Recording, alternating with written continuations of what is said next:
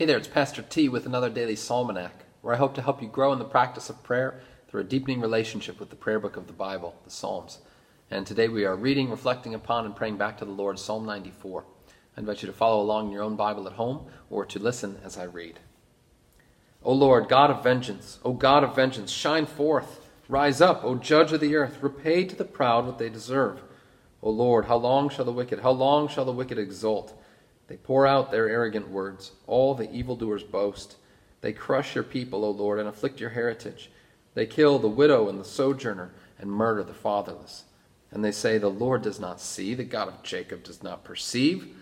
Understand, O dullest of the people. Fools, when will you be wise? He who planted the ear, does he not hear? He who formed the eye, does he not see? He who disciplines the nations, does he not rebuke? He who teaches man knowledge, the Lord, knows the thoughts of man, that they are but a breath. Blessed is the man whom you discipline, O Lord, and whom you teach out of your law, to give him rest from days of trouble until a pit is dug for the wicked. For the Lord will not forsake his people, he will not abandon his heritage. For justice will return to the righteous, and all the upright in heart will follow it. Who rises up for me against the wicked? Who stands up for me against evildoers? If the Lord had not been my help, my soul would soon have lived in the land of silence. When I thought, my foot slips, your steadfast love, O Lord, held me up. When the cares of my heart are many, your consolations cheer my soul. Can wicked rulers be allied with you, those who frame injustice by statute? They band together against the life of the righteous and condemn the innocent to death. But the Lord has become my stronghold, and my God the rock of my refuge. He will bring back on them their iniquity, and wipe them out for their wickedness. The Lord our God will wipe them out. Glory be to the Father, and to the Son, and to the Holy Spirit, as it was in the beginning, is now, and will be forever. Amen. Psalm 94 traces for us a faithful path from the place of frustration and anger to a place of peace and contentment. The psalm starts out quite bluntly O Lord, God of vengeance, O God of vengeance, shine forth. Rise up, O judge of the earth. Repay to the proud what they deserve. The psalmist's first word is a word of just out and out bitterness and resentment. God of vengeance, show yourself. But as the psalm continues, as the psalmist prays and has this kind of vents and gets it all off of his chest, slowly his thoughts and, and mind turn not to um, just to vengeance and to retribution, but to the God who disciplines, who disciplines us as well, and to the God who ultimately uses his alien work of the law. In other words, his the that aspect of his um, works that is um, not n- natural to his character.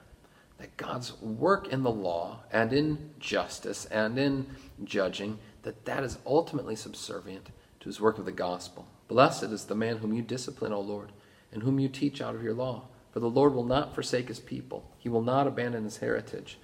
The psalmist is moving from that place of just out and out frustration and anger. And let me be clear about this it is perfectly meet, right, and salutary that he expresses these things to the Lord. But then, through this prayer, he's moving to a place of more settled contentment. When I thought my foot slips, your steadfast love, O Lord, held me up. When the cares of my heart are many, your consolations cheer my soul. And I think there's a lesson in this for you and me that when we come before the Lord, we start just pouring out our heart, whatever we might be bearing and carrying. And especially we do that using the words of the Psalms, they're so helpful. But then at the same time, we don't stop there, but we continue to offer those up to the Lord seeing the ways that He continues to be present with us in the midst of our frustrations and our angers. He doesn't leave us in that place, but lifts us up by His grace so that we would lift our eyes up and recognize the ways that He continues to bless, preserve, and sustain us. Uh, I want you to especially linger on that word. When the cares of my heart are many, your consolations cheer my soul. What are the cares on your heart today? Maybe you'd even take a minute after um, watching this video to write them out, jot them down, and then to recognize the consolations of the Lord that meet each and every one of our cares, that those are what ultimately cheer our soul. it is perfectly appropriate and right for us to bring before the Lord all the things that are dragging us down, all of those anxieties, all of those frustrations, but then to recognize that the Lord has not left us to stew in that stuff, but gives us his consolations, which lift the heart, which cheer the soul, which set us on a, for, on a path toward peace and faithfulness. Let us pray. O oh, gracious Lord, in the midst of this life, there's so many things to vex us and frustrate us, especially these times. But Lord, you continue to be faithful to us, and your consolations cheer our soul.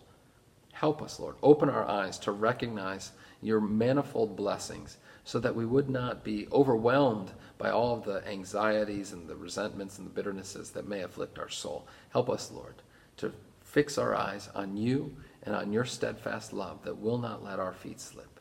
So we pray in Jesus' name. Amen. Now, may you go forth this day, being honest with the Lord and with all of your heart, but recognizing along the way that his consolations can and do cheer your soul. Go in his peace.